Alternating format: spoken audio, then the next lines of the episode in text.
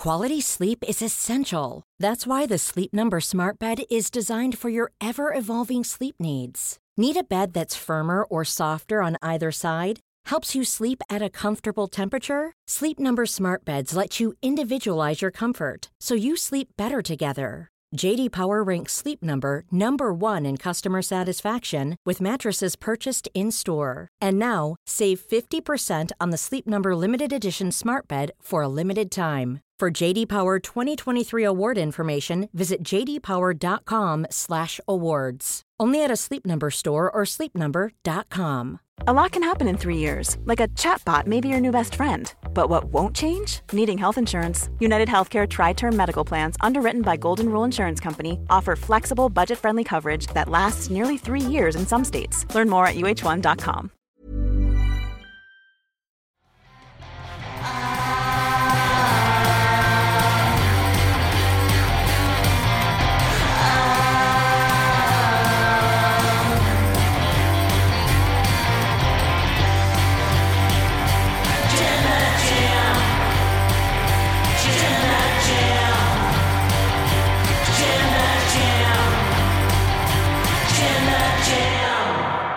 Return of the Jax once again. Oh. Return of the Jax, top of the world. Mm. You knew that she'd be back, and she is. Cripe she is. Welcome to the WrestleTalk podcast. Please do press the subscribe button, give us a little thumbs up as well while you're here, because I am Luke Owen, DAD. This is the Professor, the Truth, your Jam That Champion, Dan Layton. And this is the WrestleTalk podcast review of Monday Night Raw. If you're watching on video demand, why don't you leave a comment down below below with what you thought of this episode of Raw and Nia Jax's return? I was trying to come up with a joke. You you've done the joke already, but I was trying to come up with a like a bit, like a line. Like, Raquel's back. Nia Jax is Oh, back. Nia, very good. you know? Yeah, yeah, Like, yeah. I don't. But that's the that was much better. I mean, well, Rhea and Raquel are currently in the battle of the backs, and who Hell. won there in the end? Nia Jax, who came back. yeah, um, and may or may not have broken one of their backs. Uh, That's not. It's not true. yeah, so we're, No libel here. a- as far as we know. As far as we know. As know. far as we know, not yet. I'm Uh, going to turn the aircon on. I've just realised how hot I am. Is that going to ruin yeah, everything? I mean, you're always hot, Dan. Thanks, babe. Uh, and if you're watching this live, please do get in your alpha chats to wrestletalk.com forward slash support because we'll read out every single one of them above the five US dollar amount. And we are going to be kicking things off today with this Nia Jax news. Yes. So Fightful Select uh, reports that after she'd made a return, she's actually been signed for a little while. Yeah, this is not a surprise to me, actually, in a weird way. See, I'd I'd heard like you know reports and stuff that she might be on her way back, Mm. but I didn't expect her at all on this show. Even with the little Right. bit of foreshadowing that Raquel had done earlier in the night, you sort of look back on that now and you'd be like, ah, they were planting the seeds for you all along to let you know she's going to return at the end of this show.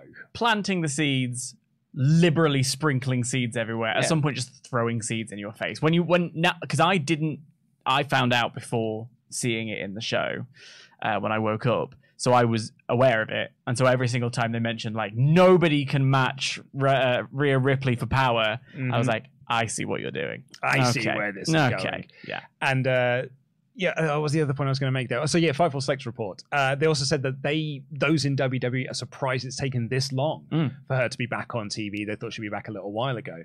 When I was making this episode, when I was doing the metadata and everything in the, the back end of YouTube for this podcast, I'd forgotten she was in this year's Rumble. Well, this was what I was going to say. Yeah, she was in the Rumble. Because I, I Number typed in like WW, like Nia Jax WWE return, or sort of looking for you know keywords that people are searching for, and everyone was talking about Royal Rumble. I was like, what? yeah. And then I was like, oh yeah, she was in the Rumble this year. Yeah. I'd completely forgot. She made her entrance at number 30 uh, before the 30 bell went off. Do you remember this? Obviously, it's, it was supposed to be, right! yeah, supposed to be a giant surprise. And then um, just her music hit out of nowhere. And then they started the 30, the 10 count, and they were, oh, I'll just take that off screen. Like, Yeah. whatever. They just went early with it, which meant that you didn't get that big surprise pop. You just got what what? Like that was the kind of reaction Yeah, we all had. Um, so she, yeah, she was number thirty, and then I think I don't know if it's that I'd read that she was rumored for a return, read It's- rumored that she'd been signed, or read been that on the dockets for a little while. Signed, I didn't know, but I think like she could be on her way back. I think has Yeah. been talk of town for at least a month, a couple of months or so. I am not surprised by this in any way, shape, or form. Like as you Yeah. say, didn't expect it in the moment on the show, but like this makes sense. the hiring freeze uh, that has sort of been uh, stifled WWE from signing people like Mhm. Jay White um, and Kota Ibushi has now been lifted, uh, particularly because the Endeavor deal is now done. As And of now, as just of now, announced it. just announced it. Yeah, TKO is now a company. UFC. Uh, Endeavor, WWE merged all together under this new umbrella of TKO. Mm. So yeah, like, uh, and that was the, it was that merger that was sort of stopping this hiring freeze. But oh, sorry, they put the hiring freeze in, in place. place, yeah. But now that that's done, we'll probably be seeing more people possibly returning. You know, some of these people that Triple H wanted to bring back in the first half of this year. Uh, that you know, there was a report from Fightful Select yesterday. Deonna Purrazzo, She's uh, free her- from Impact soon. Yeah, her contract is up with Impact very soon. She's a Triple H fave. Well, do you remember there was that conversation about AOP have apparently been Been signed for signed? ages. You know, um, we, we we had Eric Young was signed and not used on TV. Now was that was an interesting case because he was brought in for Bray Wyatt. Bray Wyatt, and obviously the Bray Wyatt's health issues at the time was the reason that didn't go down. Then obviously he left because so he was before Vince came back. Like Mhm. that was that was what that In was. In fact, Eric Young left because Vince. Came exactly. back. So um, yeah, I wouldn't be surprised if we start to see more people come available. There are free agencies. There are. I mean, there's one big one circling the waters at the moment. If you want to make a bit of money, speaking about UFC and WWE being together now. Um, Lesnar. Exactly, exactly. uh, so yeah, th- I wouldn't. Velasquez. oh my god. Um, Conor McGregor never had a shot. He, he always like hinted he wanted a bit with Drew, didn't he? God, they were doing that for years. Weren't Yeah. they? Conor McGregor's going to have a SummerSlam match or some Mm. nonsense. But uh, yeah, so we the main event of this show was Raquel Rodriguez versus Rhea Ripley for the Women's World Championship. The crowd were mild during this match, considering they they'd done a I think a really good job throughout this. Oh, they were amazing. of making this feel like a big time matchup. Despite the fact we saw it two weeks ago. Oh, But- I, I see what you mean. You mean they WWE? they WWE I thought were doing a really good job trying to make this feel like a big time matchup. Uh, really putting over this idea Dom's not going to be at ringside. Mhm. The only reason that Rhea retained the title is because of Dominic Mysterio. No one can match the power of Rhea Ripley apart from Raquel Rodriguez. That they were doing a really good job of hyping that up, but it didn't translate into the match itself, but the crowd reaction to the match.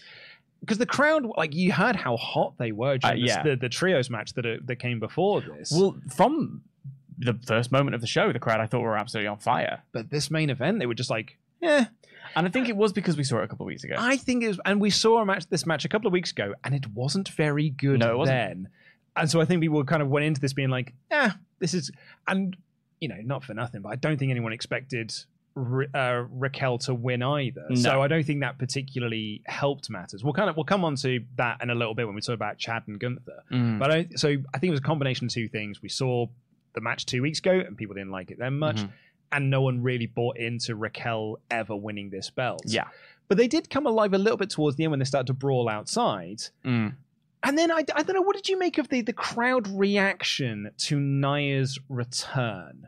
Because I don't think it was like an overwhelming holy S reaction from the crowd. I think it was a, a muted reaction, and I think uh, that had a large part to do with just the way it happened, which was that she came out of the crowd. You know, I knew who it was because I already knew. So like, she came out of the crowd, did a little bash, um, and then was down by ringside, facing away from the camera a little bit, and the camera kept cutting away and cutting back. And I think if you're in the arena, you're like, "What's happened? Who's that?" Like, I can't see. Oh, is is that Nia Jax? That, that's Nia Jax. Like, we're talking about that. So you get that kind of conversational reaction as opposed to the I'm not like most Yeah. girls. Whoa! Kind of reaction. Apparently, she's not. She's got a new theme. She has got a new theme. So someone uh, tweeted, "If this show doesn't start with Dan Layton singing "I'm Not Like Most Girls," then what we doing here?" And I was like, "Ha, that's funny." The next tweet I saw was she's got a new theme. She's still not like most girls, to be clear. Within the song, she's not like most girls, but it, it's it's a, it's a remixed new version of the theme. Interesting. Yeah. So she is very much inserting herself into the title picture here, and Mhm. actually kind of keeps Raquel within the title picture as well, which I think is a smart move. Yeah, Um, th- despite the fact the matches aren't particularly great, I think you can heat Raquel up to the point where you could buy into her as a title contender. And so she attacks Raquel at ringside. That allows Rhea Ripley to pick up the win with the Riptide. And then afterwards, Nia Jax gets in the ring, headbutts uh, Rhea Ripley as well, gives her the Banzai drop, and Slaps her in the face. yeah, she like sits at it and just goes like, like me and my brother, the way we used to fight when we were kids. Do you ever play this game with your siblings where we used to call it typewriter? So this is where you you kneel on their chest, on like you sit on their chest with your knees on their shoulder blades, and you just go like this on their chest, and then you slap them on the side of the head and go ding, ding. I'm gonna be honest with you, Luke. That doesn't sound like a game. That sounds like bullying. But like, uh, no, we never did. yeah, my, my brother's six years older than I am. There you go. So yeah, and he's like, "No, it's a game. Trust me." Yeah, bing. hated it, hated it. So annoying. Um, but yeah, so she basically she did the typewriter on uh, on Rhea Ripley, and then she like posed with the belts, and it was like, yeah, okay, we are heading our way into a triple threat title program here between you know the the Eradicator in Rhea Ripley, the the the big back in Raquel Rodriguez, and the Irresistible Force Mm. in The Nia Jax. Annihilator is The- what Cole called it. Yeah, the her. Annihilator. the Annihilator. and Raquel's back. And Raquel's back. So let, let me ask you, what are your feelings? What are your thoughts? Yeah. Your reactions, your excitement levels, perhaps. Um, so I my reactions are far less heated generally. Sometimes I'll pop, right? Sometimes I'll I'll be I'll be excited. Sometimes I'll be really hot about something. Most of the time, my reaction is more in the middle, and sometimes it gets me a bit stick because I like to see it play out before I make a decision. Um, this one is one where I'm just like, okay, like sure. Um, I, I was reminded a lot of the reasons that a lot of people are so. Why are we doing this about Nia Jax? I actually thought when Nia debuted in NXT, I thought it was a really interesting uh, person, like height wise, body type wise. Because, like, literally, she was not like most Yeah. girls. Like, NXT had a sort of style of of, of lady wrestling, Mm. and Nia was not No. that. She really did stand out from everyone else. And if you compare to other sort of like bigger uh, women in, in wrestling, like Awesome Kong or like Aja Kong, like Piper Niven to a degree, um, although Piper Niven's a bad example because um, she's also there's, there's there's an element of so. But what I'm trying to say is she's she's got glamour. They're not treating her like a monster who's like got face paint and she's like. I'm gonna beat you and I'm gonna whatever. She was kind of glamorous. Like that was the the, the song has glamour. to She's a model, Exactly. She's a model. So it was kind of a very successful model as well. In my and it was a very forward um, bit of body type representation, I suppose. So I was kind of, and then she had some good matches with um, Bayley. Was it with Jeff Bayley? So yeah, I mean, she debuted. yeah, when she debuted. So I remember I was at NXT Was it at London? at Takeover London. Yeah. It was Nia Jax versus Bayley, and Because I Asuka was, against Emma. Yeah, and I was a Bayley super fan. Yeah.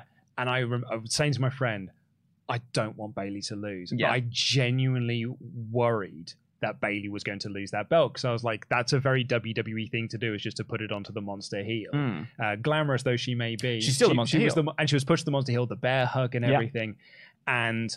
I genuinely was like, oh man, I'm going to see my girl lose Mm. uh, the NXT Women's Championship. I was genuinely concerned about that, and so it it really made me elated when Bayley picked up the win in that when she Yeah. when she choked her out. It's awesome, and you can get that out of Nia Jax. Uh, problem there, I think, is that you know I'm using an example there from 2015, Well, there you go. but then there were six years that preceded that, or, you know that came after that, where it was just like matches weren't very good, Yeah. or like stories weren't very good, promos very good. My whole, I love my whole. and you know it's like tag runs, and then of Well, course so- there's hurting a lot of people. Yeah, this is where I was going to go next. I was going to start with NXT and, and talk about how it was kind of an interesting beginning, and then and then as we went, I actually think there were a couple of standouts for me.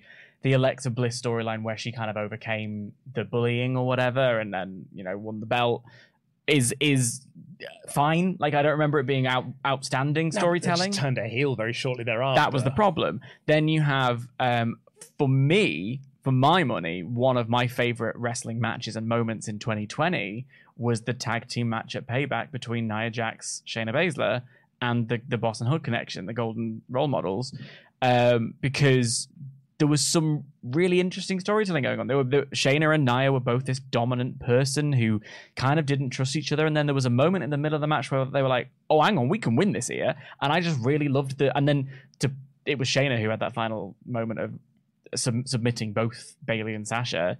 I thought it was a really well worked little match. So on on their day, you can get some really good stuff out of Nia Jax. But then you are right. Inconsistent booking is something that hampers every wrestler, every wrestler, um, and I'm loath to be like, "You're an unsafe worker. You're an unsafe worker," because uh, spoilers, I'm not a worker, so like I I can't I can judge certain things and I can I can analyze and critique certain things, but I can't speak to that. There were though injuries. There's a track record. Yeah, We we've always had this position on the rest of the podcast, which is just like, look, we don't know. Yeah. we can't say for certain because we're not in the ring Mhm. with her to say whether she's an unsafe worker or not. But there is a track record. There is a pattern. You can you could make a top ten list on partsFUNknown of women that Nia- has injured Mm. in a five year span. And look, uh, to to in the name of comparison, Ridge Holland um, has injured. In that, if you want to use it in those terms, Biggie and recently uh, you won at Kit Harrington out of Pretty Deadly. What, what's he actually called? Elias Prince? Which one? Uh, so there's Elton Prince Elton Prince. and Kit Daly. Kit, Kit, Kit. Kit- Kit Harrington's Game of Thrones. Yeah, I was- well now you said that, I've- that's I all I can have, think of now. Kit. Kit. Kit Wilson. Kit Wilson, something like that. Uh, he's he's gone and injured uh, pretty deadly black hair. Um, so the the re- wrestling it ain't ballet. It ain't ballet. Things folks. happen. There's an element of miscommunication. There's a height and weight difference between the the women. Um, but that said, you are right. There's a, there's a list and a track record, so you've got to take that seriously. I was reminded of that uh, moment she had with Charlotte. Do you remember this, where they But were they like had a real fight. each other in the they, ring, They just had a real fight in the ring. and she just went, "Oh, you're done." Yeah. and it was like, goodness gracious, not like, a good year for Charlotte that because that's the same year then as the title switch Right. incident as well. Right. So all of that is there. Like w- that's got to all be part of the Nia Jax uh, consideration. Um. So where that brings me to where I sit on her coming back now, I don't know. I, do you know what? I, I, when we started this, you know, the, the, the, this live stream, you know, there's always the pre-chat that people are having with each other, and a lot of people was like, "Oh man, I can't wait to see Wrestle get heated about this." I'm kind of not Mm. though.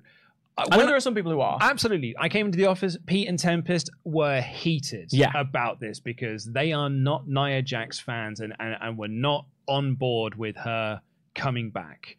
And I get that. I really, really do. And like the people who were leaving comments on the WrestleTalk news episode, being, you know, with, with all the things that are often said about Nia Jax, I totally get that as well.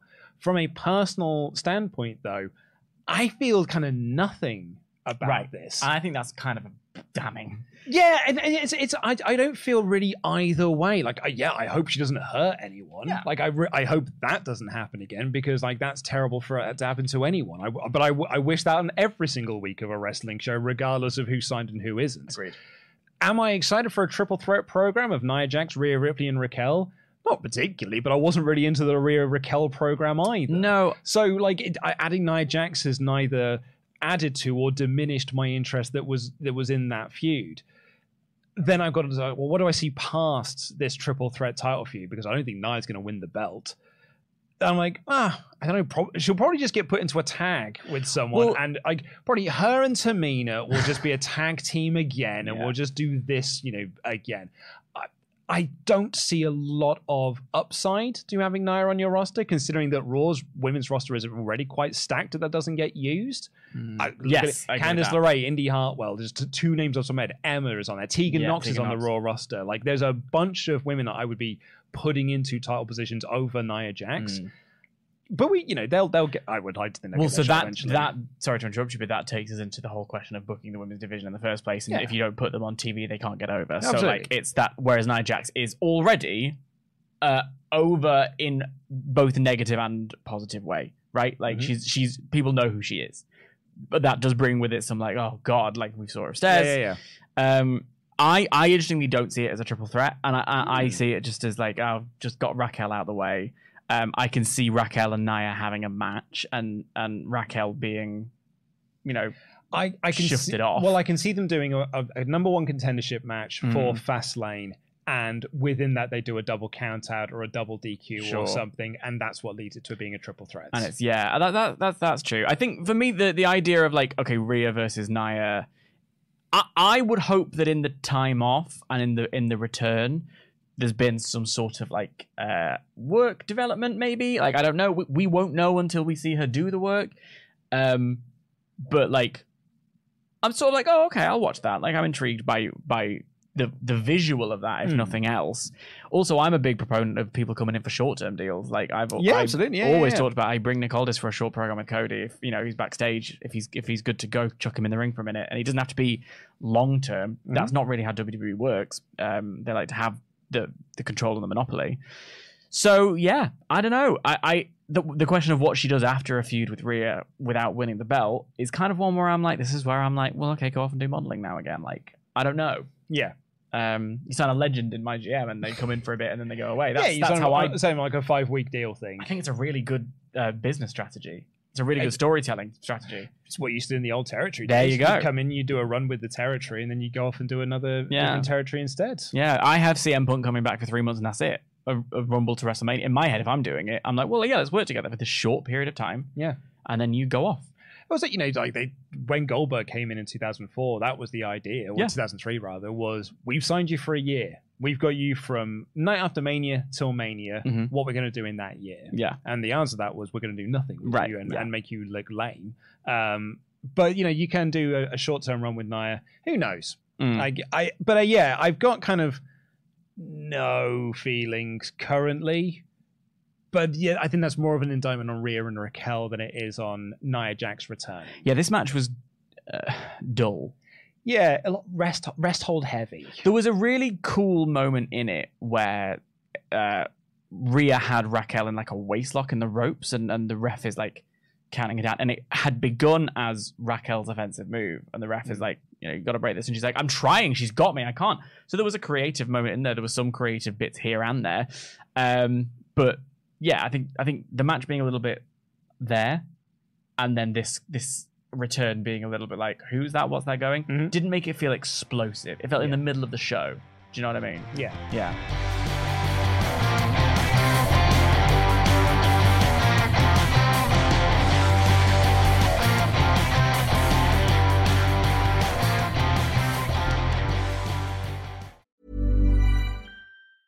This Mother's Day, celebrate the extraordinary women in your life with a heartfelt gift from Blue Nile. Whether it's for your mom, a mother figure, or yourself as a mom, find that perfect piece to express your love and appreciation. Explore Blue Nile's exquisite pearls and mesmerizing gemstones that she's sure to love. Enjoy fast shipping options like guaranteed free shipping and returns. Make this Mother's Day unforgettable with a piece from Blue Nile. Right now, get up to 50% off at BlueNile.com. That's BlueNile.com. Burrow's furniture is built for the way you live. From ensuring easy assembly and disassembly to honoring highly requested new colors for their award-winning seating, they always have their customers in mind. Their modular seating is made out of durable materials to last and grow with you. And with Burrow, you always get fast, free shipping. Get up to 60% off during Burrow's Memorial Day sale at burrow.com slash ACAST. That's burrow.com slash ACAST. burrow.com slash ACAST. There's never been a faster or easier way to start your weight loss journey than with PlushCare. PlushCare accepts most insurance plans and gives you online access to board-certified physicians who can prescribe FDA-approved weight loss medications like Wegovy and Zepbound for those who qualify. Take charge of your health and speak with a board-certified physician about a weight loss plan that's right for you. Get started today at plushcare.com slash weight loss. That's plushcare.com slash weight loss. plushcare.com slash weight loss. Life is full of awesome what ifs, and some not so much, like unexpected medical costs. That's why United Healthcare provides Health Protector Guard fixed indemnity insurance plans to supplement your primary plan and help manage out of pocket costs. Learn more at uh1.com.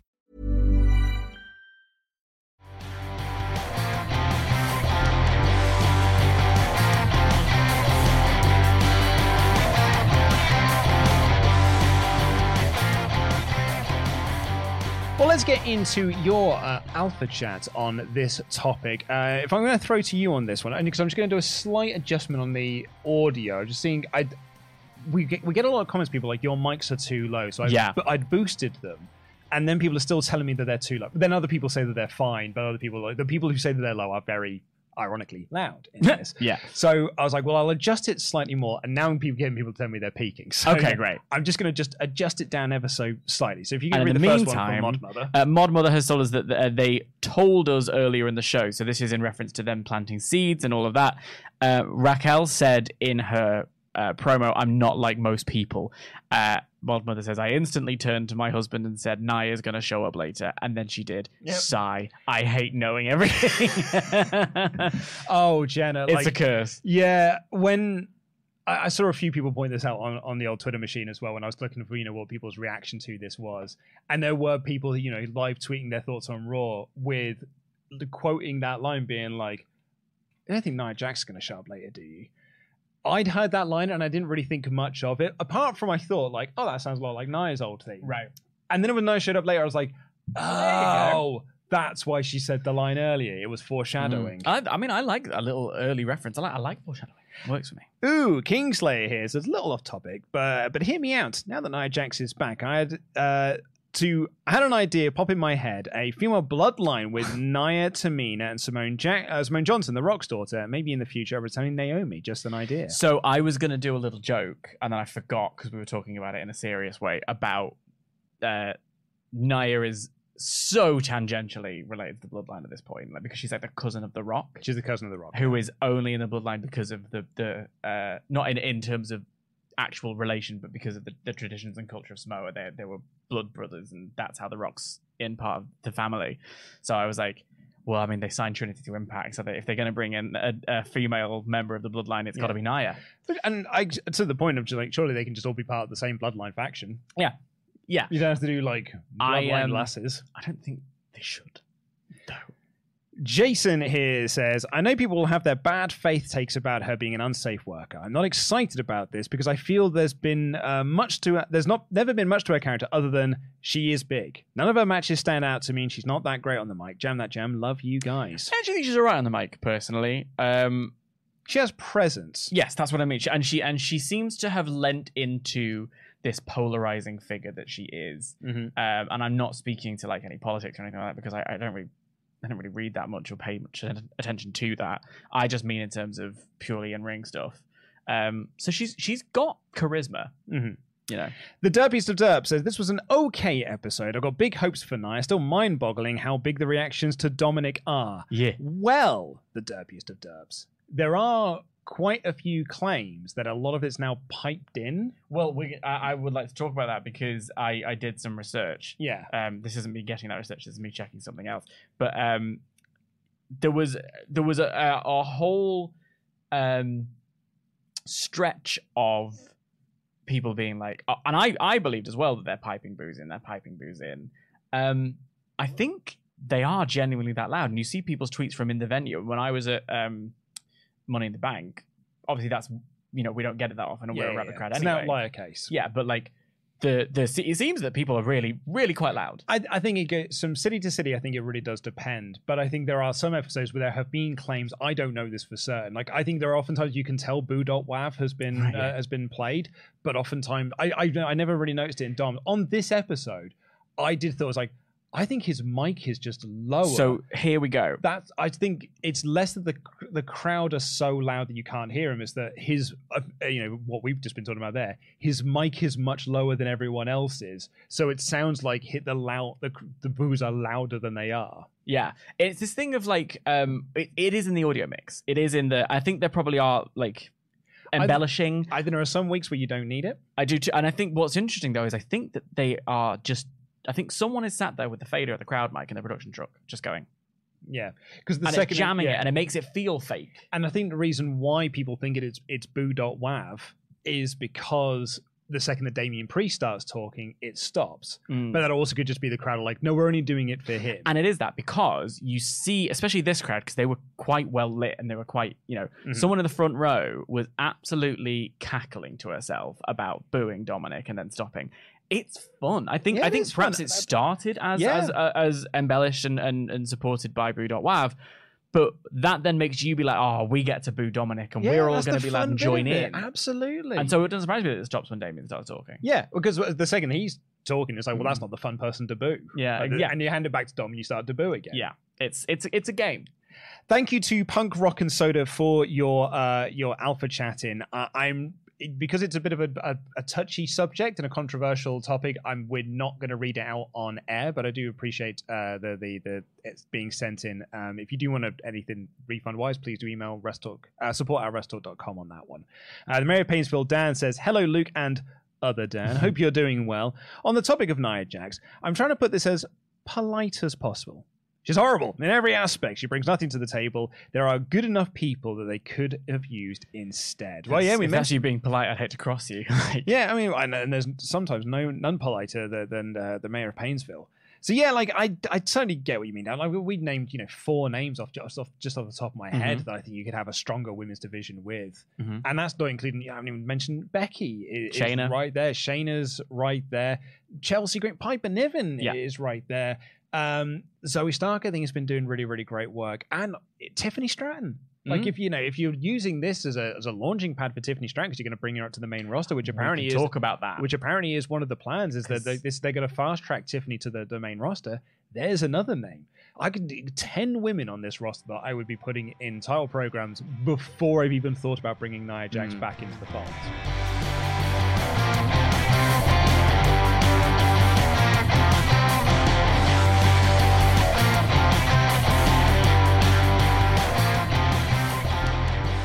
Well, let's get into this show because I'm sure some of that will be brought up in this episode. But uh, this was also reportedly a uh, a Vince heavy episode in terms of creative changes and change to the format, changes to the order of things, and yeah, like it's. There's been a report, you know, he when he came back for the Endeavor deal and everything, he was doing a lot of um, remote changes. Mhm. You know, like uh, Sean uh, over at Fightful Select stopped putting up the raw rundowns Yeah. because Vince was just changing them anyway. So it, he didn't feel like it was in good faith to to do that. Mm. But then because he had his surgery, he literally went away and Yeah. was not making changes. So Sean felt comfortable to start posting the the raw rundowns again. And this was the first week where he was posting the raw rundown, and it was like, very sorry, there have been a lot of changes to Mhm. this, and he was just updating it as it went, and it really was just different orders of things. So the Cody was supposed to open this show. Right. It was supposed to open with the Co- the Cody and Dominic thing, but that was moved to later. There was a match with Viking Raiders uh, versus Cedric Alexander and Shelton Benjamin. that was moved to main event. There was Right. a Natalya match uh, that was supposed to set up Um, because obviously she had a backstage She- segment. which we didn't hear any of. yeah, so that was supposed to set up a match that was going to happen. That got moved, and I think that was then moved to main event, then just completely removed entirely So there was a lot of sh- kerfuffle. a lot of kerfuffle, and the reports are that it's just like, well, yeah, he he's back again. So there's interesting people being like, "Oh, he's on, he's he's on the way out because of this new TKO thing. He's gonna." Ha-. And I'm like, I don't think that's. I don't think any of us know about business. A lot of assertions are being made about now this TKO deal has been put in place. This is how WWE is going to be run, and it's a lot of people who I'm sorry don't seem to know business. I don't know business either, but it just it just strikes to me as wish fulfillment rather than or wishful thinking. Wishful rather than- thinking, yeah. I, I think he is. Uh, there, there have been allegations against Vince for like 40 years, and- Yeah. and he sort of survived them until the Wall Street Journal stuff. But he knows, like, there could be more Wall Street Journal stuff, and that will change. Or know, I even mean, like, of things. Endeavor doing a, doing a restructure and, and and he's going to be too busy elsewhere, and it's like no, he's he's going to yeah, find uh, a way. the the point of the Endeavor structure is that he is in control of. WWE. Yeah.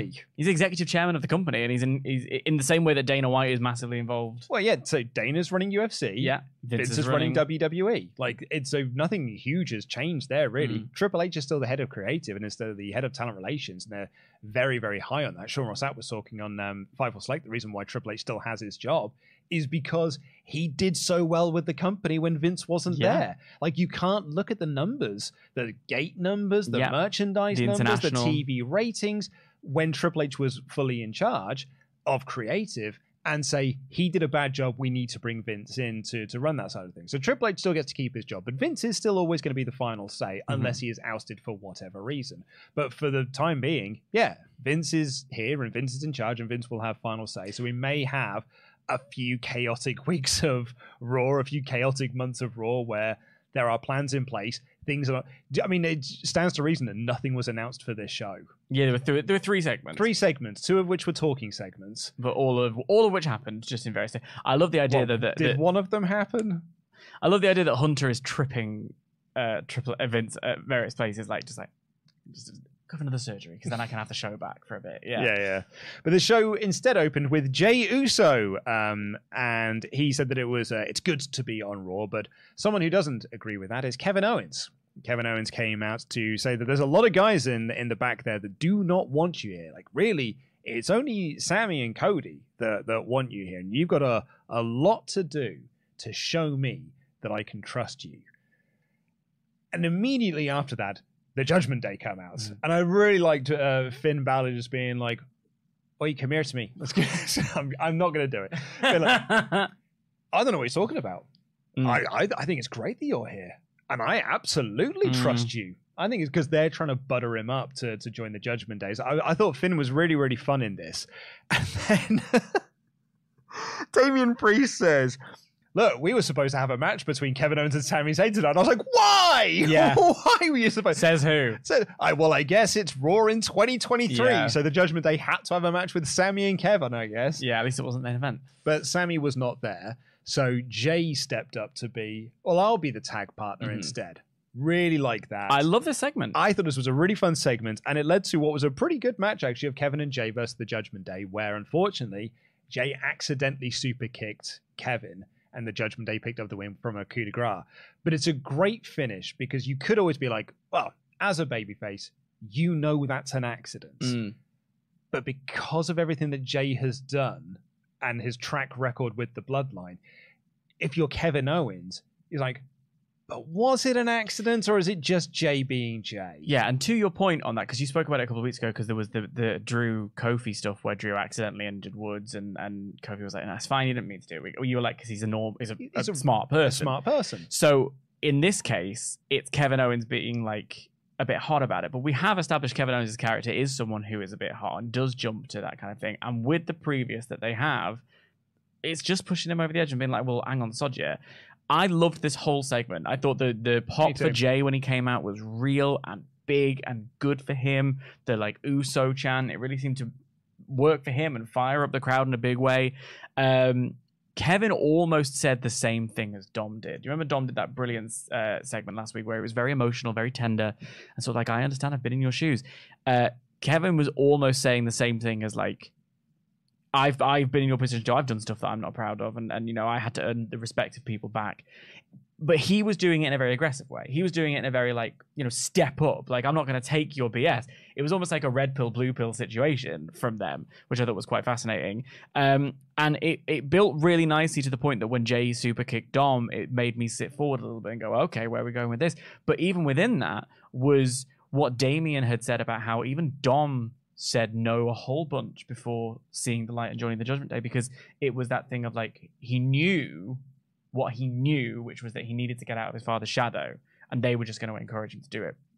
Jey is allowed to say no to the Judgment Day for a while because he knows deep down they are the ones that are on his side. Yeah, they are the ones. Hello. Oh, that's great. So yeah, I was um I was oh there was also a uh, Kevin Owens did a top bra- brainbuster that uh going against WWE's usual style. They kept in the wide shot, which looked great. Yeah, rather than some of the, the crash Oh, uh, it was so good. I there was a great line from Wade Barrett on commentary after this match when like Kevin Owens was just looking at Jey. Yes. And Jey, you know, he sort of was pleading, but it wasn't like hard pleading of like, sorry, that was an accident. It was Jey just looking at him being like, look, dude, I know how that looked, Mm.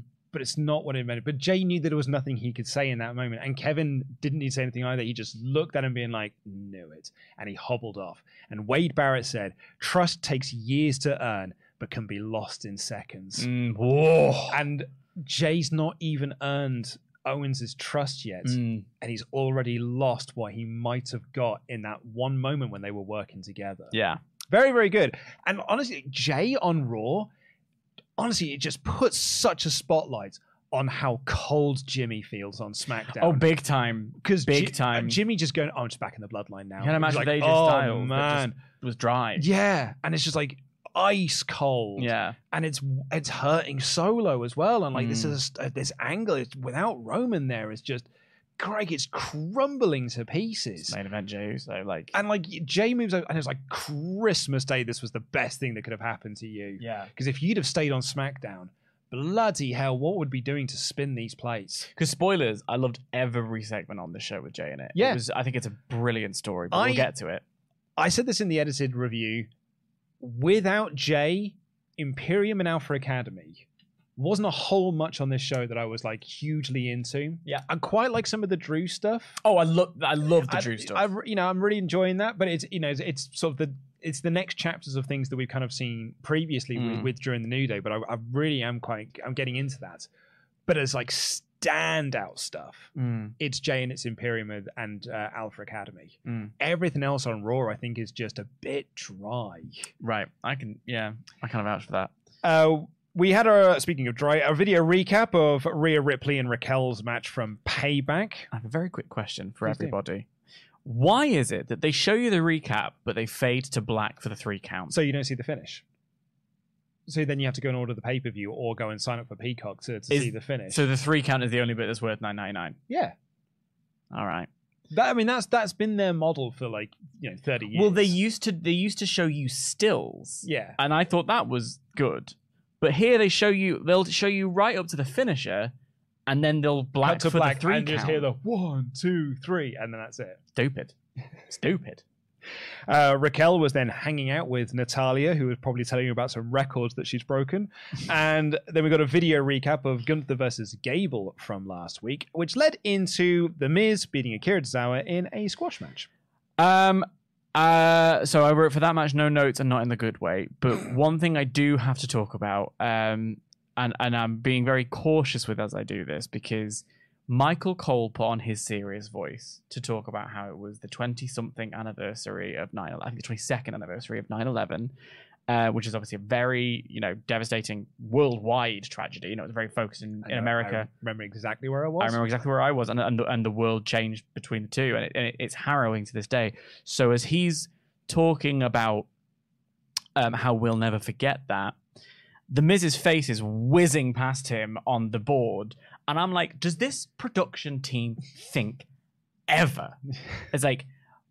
Well, we're uh, really, you know, thinking of those that we lost, and, and it's it's changed our country, and we'll never forget. I came to pay. it doesn't work, guys. Just think a little bit. Yeah. Um, yeah, this was yeah, it was a squash match. It was it was serious Miz this week. Mhm. I, I never take him as a serious threat, but you know he he did his thing, and he's facing LA Knight on SmackDown. And hey, Luke, I wonder who's going to be traded over to SmackDown because the brand split matters. Really matters, Luke. Yeah. Uh, anyway, um, look, I'm, I'm not getting involved. Um, I saw it was on the review. You sort of just said like you're just not going to go I'm- there I'm- anymore. I'm just not doing it. I, I genuinely got a message from you know uh, from Ollie on uh, the Wednesday being like, "Hey, the Tuesday uh, video did really well in the WrestleTalk News, but it's like ninety four percent thumbs up to thumbs down, which is quite a shift from my usual. Like Yeah. usually it's like 97, 98. It's like, what was that? And I was like, that's because I didn't like the Miz segment. that would be my guess. I didn't it like was me segment. making millions of accounts to just be like, no. because I didn't like the Miz segment, which was you know enjoyed by a lot By more people many. than it was than it was me. So I was like, it was probably that. So Yeah. I feel like I'll- just stay neutral on on Miz segment. he did a thing, and we'll move on. Um, this is when Saxton and his beard I'm interviewed. really, it's really working for me. The little I beard. think he looks pretty good. Yeah. But I'm not one to rag on someone's beard, so I, I, I think he looks. I think he makes it work. Um, he interviewed Raquel, which is where she dropped her. She's not like most people foreshadowing. Not Cathy Kelly interviewed Shayna Baszler. Chelsea walked up with both the tag belts. I was like, oh no! And she was looking for a new tag partner, and I was like, oh no, Yeah. not again! I know last week it was just that ah, she'll miss a little bit she was of time medically, it wasn't medically cleared. medically cleared, and Sean had said like, "I should only be off for a handful of weeks." I was like, "Oh, maybe it's worse." Yeah, maybe it's worse and, than we ju- and. I now need to get a new tag partner. But Shayna walked off, and she's like, "We'll have a match instead." And Piper Niven walked in, Sean. I was like, "Oh, thank She's like, she's oh." medically cleared. and she just took back her title, and I was like, "Oh, phew, she's here, lovely." Can I give you a little fantasy booking for the um Oh, for the, for the women's tag division? It requires a little bit of retconning, and a little bit of uh, uh, just go with it. But they've acknowledged this curse on this belt on television. They've said these belts are a little bit cursed, right? Yeah. They were unified with the NXT tag titles, Oh, which yeah. were held by a couple of witches. like those characters are witches. What if they put a hex on the belts? Put it in the show. right. There was a segment in NXT where Isla Dawn was invisible. This is what I'm talking about. If they're a bit witchy, work with it. Make it so that they're like, yeah, the reason this keeps happening to you is because you took these belts off us. Also, we channeled the crystal that Mercedes Moné put in the belts when she stomped away. I'm convinced there's one in there. I love that There idea. you go. Because we're going to be doing, you know, the serious feud with Shayna and Zoey Stark. Yeah. You know, which is going to be great because Chelsea can be the awesome comedic foil in all of that. Yeah. While these three brutes all batter each Oh, other, and God, she's just wait. being. Chelsea Green. Yeah. it's going to be awesome. But when they retain, and you then go into a feud with the witches over This on is it. SmackDown, you then transition into a comedy feud where all of a sudden Piper's the straight man. There you of go. this. That sounds And, wicked. and Piper's Scottish too. And which means that Chelsea Green's once again the odd person out. Yeah, yeah. Everyone else is Scottish. Um, while we were having a conversation in the office, I paused the show while Chelsea was talking, and I captured this beautiful screenshot, which is uh, you and me when I'm t- I'm talking about the Miz and you're you're Shayna in this scenario. This is what that looks like. Uh, zoom in for the people watching. you could have um, sent that to me. I could have put it up on screen. But I wanted to surprise you with it. Oh, okay. So you know, and I also don't know how technology works. But yeah, that's my little fantasy booking for the tag titles. I think it'll be quite fun. this next segment was awesome. Can I begin with a little bit of comedy? Please do. So obviously, it's the Imperium Gunther celebration of his breaking the champion, uh, breaking the record of longest running Intercontinental Champion Evs, and uh, they've obviously got the Imperium pillars in the ring. And at this point, Dave Bradshaw is behind me while I'm watching it, and he leans over and goes, "says Apparently, those pillars are a bit wobbly." And I said, "A bit like AEW," and my how we laughed. Four pillars. Do you see? Tell the people what happened on the on the show. Anyway, this was so cool. They literally had like pillars in the ring, so it looked like their entrance. Yeah. Titantron. It looked great. Oh, he's in a he's in a He's suit. like suit looking awesome. Loafers with no socks, very European. Yeah, Oh. it's just like Eichner looked wicked. Yeah. Vinci looked wicked, and Gunther looked awesome. And then Gunther put over how awesome he is. and he was so happy. just it was just like well, big smile. but also he was just like yeah, makes sense, doesn't it? yeah. I'm the longest reigning intercontinental heavyweight champion. Honestly, I tell you, people adding legitimacy to belts is such a wonderful thing. It was this awesome, awesome promo segment that he was having. Yeah.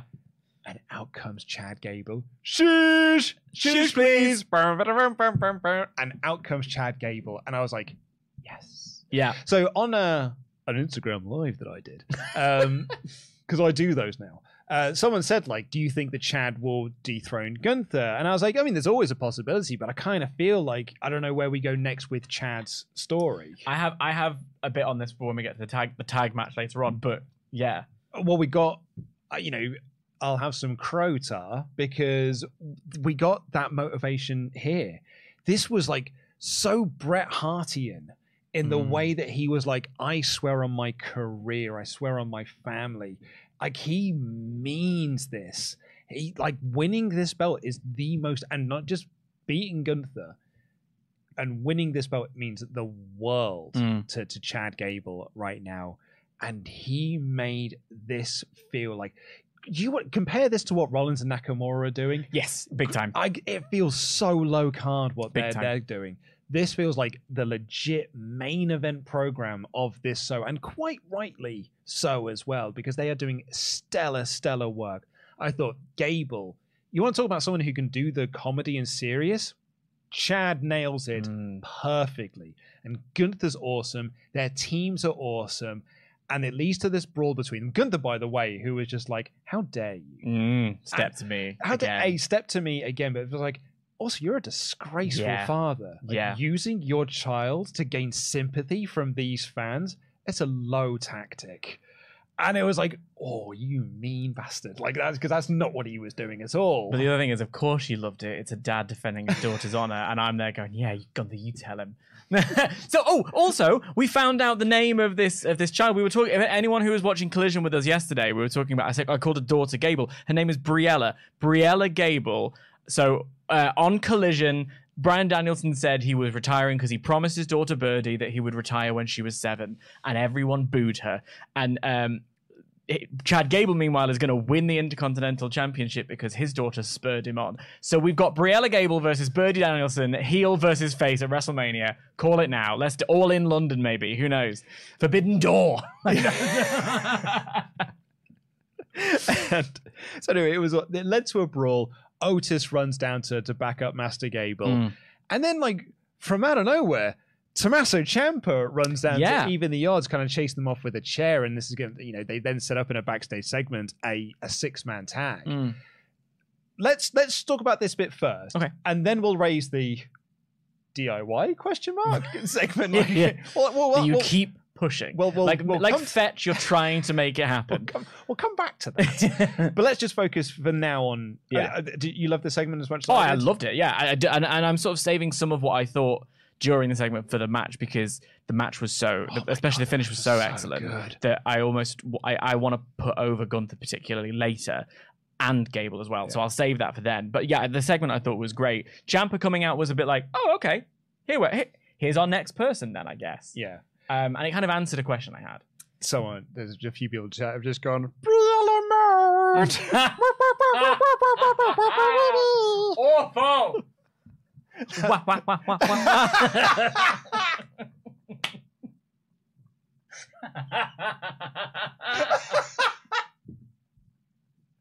Dan, you're terrible. Children of school. I don't know what to tell you.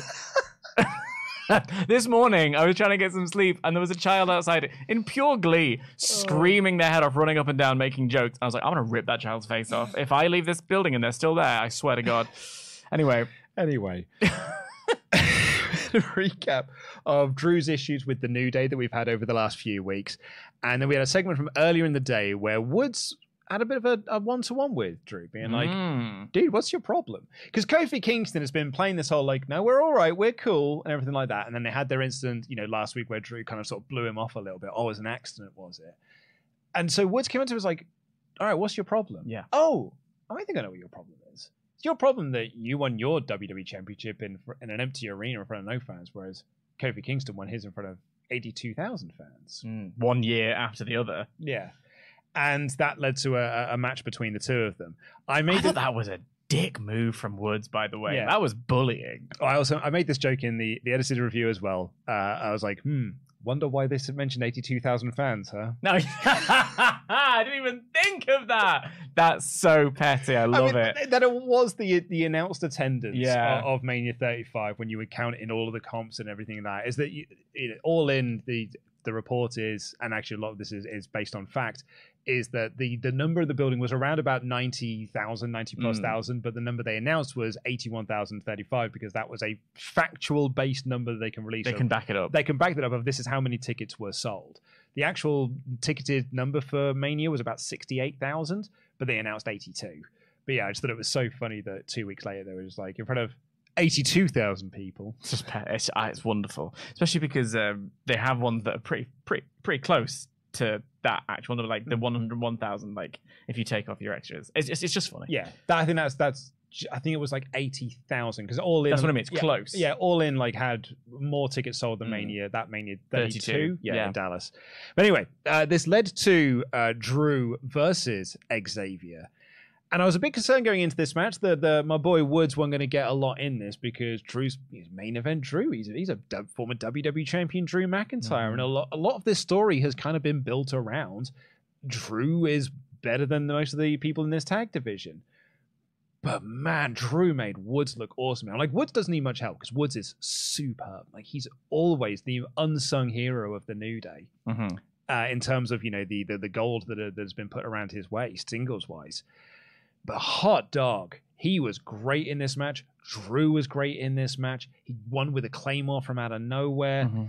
This was an awesome, awesome singles match. And it's just a little bit more for furthering that Drew heel turn. Yeah. This was I liked all of this, man. I was being a bit silly at the beginning of it, making my notes because Drew came out holding his sword and it was down lens and it was a bit like, ow, in my eye. Also rather phallic. And then he stood on the corner and they did the big explosions all and it looked like they burned him alive. I thought it was quite funny. and then the match happened and it was like Drew McIntyre being an absolute beast, like that Glasgow kiss. Woof. The um, the deadlift suplex that he did. Thank you very much. The casual toss over the announce table. He Um, launched that dude. He did my he does my favorite move a couple of times in a row. The, my current favorite move is the uh, the belly overhead suplex. Um, he just looked absolutely brutal, and you know Woods did get some stuff in there as well. But this for me was all about Drew being an absolute machine, and I thought it was it was really effective. He left. His veins were popping. He looked ripped. And he was like angry, and I'm like, "Oh, good. Give me, give me this." It's, it's. I don't like game show host Drew you know, I, I think it, it's he. What Wade was saying on the commentary of like he carried the company through the pandemic. He really did. Like he really. No, Bayley. Uh, Well, no, of course. Like, oh, forgive me, but like he really put in the work and did the effort, and I feel bad for him for for all that happened in that regard. But um, he he. He, so there's something about him with the way he looks and the moves that he does that him being this brutal monster I'm into and I and I'm, I love that's the direction they're going. uh, we had Cody coming out for the, his big advertised promo, but he didn't actually get to say anything within this promo because uh, Dom and JD McDonagh came out. Uh, they talked about Jey Uso joining Judgment Day, and then Cody just beat them both up quite easily, and they scarpered. And he took his suit and off. That was that. It was lovely. He got really angry and ripped his shirt, and I was like, "Hello, here we go." Cannot believe this company has nothing for Cody Rhodes. I, I, I, yeah, that is staggering. Yeah. That this company has nothing for Cody Rhodes. Uh, except Luke. Um, we need to stop talking about how they should have put the belt on him because at this point we're just cringe. Like it is, Craig. You want to talk about things, moments on shows that put spotlights on things from elsewhere in the company. It's like, oh, you had no plans for that boy when you decided not to put the belt on him at Mania, huh?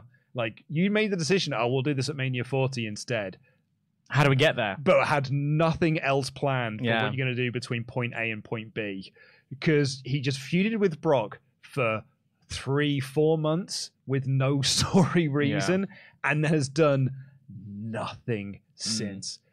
And Sean Ross Sapp brought this up on the Fightful post show. He was the number one merch seller at Payback, Mhm. a show that he did not have a match on. Nope. And he outsold John Cena Yeah. in terms of merchandise sales. And you have nothing creative for him? It's a real problem. Like what the what are you what And are you does- doing? It does make you wonder what this segment was going to be. Because if it was opening the show and this was it, probably not. So if there are fingers and meddling and stuff going on, I feel like this was going to be something else. This promo. That's pure speculation. a little bit like actually um Seth uh, on the uh, Raw After Mania. Oh, when he came out and did nothing. Yeah, he just came out, did his entrance, and then left. Yeah. because there there was something else that was planned for him to do, and then Vince made his changes. So Seth just made an entrance And and, then left.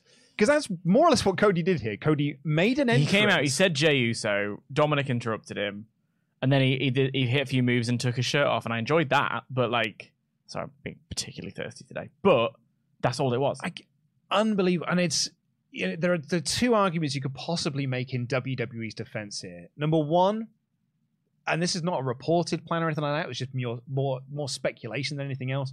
He was going to go into a feud with Bray Wyatt. Mm. That is just pure like fan speculation of what could have been done with Cody Rhodes, and I think that's fuel, fan speculation fueled by the fact that Cody was doing nothing. Right. Um, so if that if that is true and that was the case, then you got to think of something else to do because well, unfortunately we can't do that anymore. This is also how like it's one of those things of that, that's a very extreme example because of the the tragic loss. Circumstances, But like yeah. People do get injured, so sometimes your plan goes out the window, and, you, and you've got to be able. I ta- I talked about this about Tony Well, Khan. Ride is the what- wave. Is what we criticize Tony Khan Yeah. for all the time. He is a man who cannot pivot away from ideas that he has gotten. If something gets a, if he gets a roadblock in his way, Mhm. he struggles to work around that roadblock. But the other argument you can make is, well, he's going to go into a he's going to go to across to SmackDown, so he's just going into a short term program with Dominic Mysterio. I'm like, cool. I saw that Yeah. program three months ago. There's a little part of me that's like the ship is being steered through choppy waters, and on you got one hand you got Triple H with his, you know, for all the faults and any any stuff that we call boring. Long term, I think there's a vision of a plan that we have evidence of it being put in place, especially that Rhodes WrestleMania played out exactly as it was going to be reported. Um, then you've got Vince on the other side of the wheel, and they're both sort of doing this. And in the meantime, it's like, where are we going? Um, if they had thought, oh, let's get Cody on SmackDown and have a program with John Cena, and now they're not doing that, I'm a big cross. Cody has to be going to SmackDown. There, otherwise, it's inexcusable for you not doing anything. But you could have done a different short-term program with Cody. You could have put him into a program after the Brock feud. Mhm. Um, if you knew that Windham wasn't going to be coming back, put him in a short-term program. Like before, obviously before his passing and stuff, you could have put him into a different program. There are, Mhm. you know, you are in control of this creative to do nothing. You are lucky that Cody is as over as he is, Yeah. and probably will never be under. That he can get away with the fact of not having a program for two months. Yeah. but it is inexcusable. Millionaire, he should be a billionaire. there you go. Uh, Jey Uso was walking backstage. Jey Uso just did a, this a lot in it. It, it kind of felt like he was at a house party, but yeah. he just kept walking into rooms where other people are having conversations, and he Yeah. couldn't. You, you can't enter into those conversations because they're always midway. They're closed so off. what you do is you're just like, okay, I I'm not being involved in any conversation. I'm just going to walk into a different room and see what I can see who else is around. Mm. But he's just finding every room is full of people having conversations that he's not a part of. Because every segment starts with Jey Uso just walking backstage. Yeah. So he he got his steps in on this episode. He's walking backstage, and McIntyre walked up to him, and a match was made between the two of them for next week. I loved the stuff Drew was doing here. It, it- it- again, it feels like he stepped up a gear. So Shayna Baszler then took on, let's all say it together, Chelsea Green. And Baszler won with the Piper's Pit. spicy. I particularly enjoyed this because Michael Cole wanted to tell his little story Yeah, he about how that it. he wanted to. It was so desperate to tell it, but there was an angle afterwards. So it was like, "I'll tell you about that finisher in a second, Yeah. but first, Zoey Stark is here. Um, yeah, Shayna, you know, more or less squashed poor Chelsea Green here, um, and Zoey Stark ran down to back up Shayna Baszler, and then a bit of a square. Like they beat up Chelsea Green some more, and then a square off with Piper Niven. So that sets up your next women's title program, which we Mm. kind of theorized might be the case last Yeah. week. Yeah, and sure, I guess is what I wrote down. Uh, we then got a video promo from Shinsuke Nakamura calling Seth a liar, deceiver, and manipulator. And Seth came out to do, well, the same segment he did last week. Um, uh, it was like, yeah, look, I agree with everything that, that Shinsuke is saying there. I've tried to be various different versions of Seth Rollins, and none of those really worked. So, but the only one that stuck is when you, the audience, told me to be me. So here I am with my wacky sunglasses. Ha ha ha ha. And he, he challenged Nakamura to the world title match now, but instead Nakamura appeared on the screen, uh, beating up Ricochet and said, uh, We'll take your title, but not today. I don't care. I still like the presentation and the performance of Shinsuke in that video. Can't and argue I with that. still li- like the glasses and the coat on Seth. I do not care about Ricochet enough to be bothered when he gets beaten up backstage, and I don't know why Seth should. Um, so it just it doesn't work for me. It just feels like they've gone, all right, run it, run it back. Yeah. Well, that's it. Yeah, it was like, well, you know, Seth quite decisively won Yeah. at, at Payback. Yeah. And now they're just feuding some more. But there's no storyline justification for them to feud some more. So they're just like, I saw someone earlier say that, man, Cody's just in the biggest holding pattern until the Rumble. Mm. This world title just feels like it has been in a holding pattern since they got the belt It doesn't feel important. Like it's like the the Finn program just felt like every month it was like eh, okay we're just, we're just extending this out for, for various different reasons but man it just is a belt that's in a holding pattern waiting for its first big feud Yeah, yeah, yeah. um, speaking of uh, Finn, Jey was walking backstage, uh, getting his steps in. Got to get ten thousand, and Finn walked up to him, and I really Yeah. enjoyed Balor here because Balor was like, "Oh, you come here to me," and he said, "I really enjoyed what you you did in that match where you accidentally super kicked Jey and did this big comical wink. Yeah. so good." And he said, "Like, look, we're all fans of what you're doing. I'm a fan." Dom's a fan. Priest is a fan. Rip- Ripley's a fan. And Jey, at the mention of, of of Mami being a fan, was like, "Oh, really now?" Yeah, and it, the crowd laughed. It got it. It, it landed. Yeah, doors are always open at the Judgment Day. I'm, I'm really digging this. My only concern, and I'm, I'm just putting this out into the world. My only concern. Hang on, I'll get my chips. No, no, no. I'm, because I'm not going to be pissing on them because I'm, I don't think this is a. I'm not criticizing it. I'm just putting forward a, a potential concern. the next few weeks and months are going to be filled with variations of Judgment Day versus Jey, Sami, and KO. Yeah. Right. And I've seen variations of Judgment Day versus Sami KO plus friend when it was Cody. I don't just want to be stuck watching Raw Pete of Cody being replaced with Jey. Well, don't worry about that because Cody and Dom are feuding now, or at least Cody's maybe feuding with JD McDonagh. So then you got all four of them at once. yeah, I guess so. War games. Anyway, up next, if you're going to watch one thing from this episode, if you didn't watch this episode of Raw, mm-hmm. you must go out of your way to watch this. It's my first note. I yeah, Dan has written, I am having a nice time. nice time being capitalized. It was wonderful. I actually was watching this over your shoulder. I was I was sat in the little like hangout area in the office um, with the the US office on, Mm. but I wasn't paying attention to Michael Scott. I was just sort of looking over and Yeah. and rewatching this match with with you. What we had here was the Alpha Academy and Tommaso Ciampa versus Imperium in a trios match, and hot dog, this match ruled. Yeah, it. It was great anyway because these six guys are awesome Mhm. and they just put on this awesome match. It built to two brilliant hot tags with Ciampa and Otis, but the hottest of the hot tags was not the traditional hot tag Oh, where someone yeah. runs wild.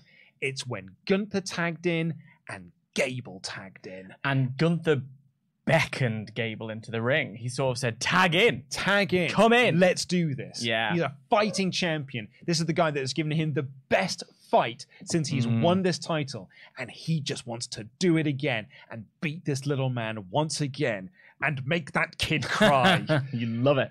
and it was so, so cool.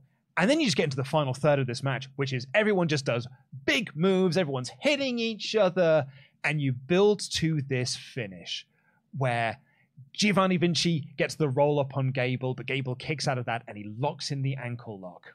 And Gunther is about to get in the ring, but Gunther's already broken up the ankle lock on Vinci once by just booting Chad Mm. Gable. And he's about to like break it up again. Ciampa intercepts Gunther, gets him in the Gargano escape or the Sicilian stretch, and he's locking this in. Gable grabs the leg vine on Vinci and is staring a hole in Gunther and just yelling at him while Gunther is in this submission hold. And Vinci taps out, and it was awesome. It, it, Fabulous this was. it was spectacular. I mean, there was. A, all I, I want to point out Otis's collision with a post where he he basically ran headfirst into it and then just hung down the ropes for a while, which looked amazing. Uh, and that's what then led to the stare off between Gable and Gunther. And um, I want to do two things. First of all, I want to put over Chad Gable in a massive way again Mhm. because It's what what- this podcast basically is these at this days. stage. I I love the sort of reference to Kurt Angle, which has been there since the beginning. He's an Olympian. Like you know, I don't know if Jason Jordan was an Olympian. I know he was, he was a proper athlete, but I don't know if he was. yeah, a, he might have done like college wrestling. right, stuff, but I don't know if he was. A, he was whereas Gable obviously rep, in the London Olympics. Um, he has he, he's started doing the pull the straps down to pull them back up to pull them down again thing. He's recently added the leg vine ankle lock to the Mhm. um, which for me is the sign that the match is over. Right, it's and then you. I always think Kurt Angle's one of my favorites of all time. What a hot take that is! But he's like there with it in, just yelling tap tap, and it got even better when he had the the mouth guard in Mhm. It's that energy that I'm seeing from Chad Gable in this moment when he's locked. He's done three or four ankle locks already. Yeah, as, in a, the correc- match. as a correction on myself, it was the uh, uh, Gunther had broken up the Chaos Theory because he Yeah. he got uh, him got Vinci over in the Chaos Theory suplex and just Just came in kicked and the kidney. booted the ki- booted him in Yeah. the kidneys. Um, but he's done a few a few ankle locks in here already. He he's got the ankle lock in, waits for for Gunther to be trapped, then does the leg vine, stares, intensity, fury.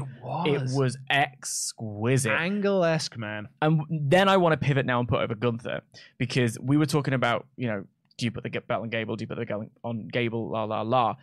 The real quality of Gunther is that he made us believe it simply had to be Sheamus.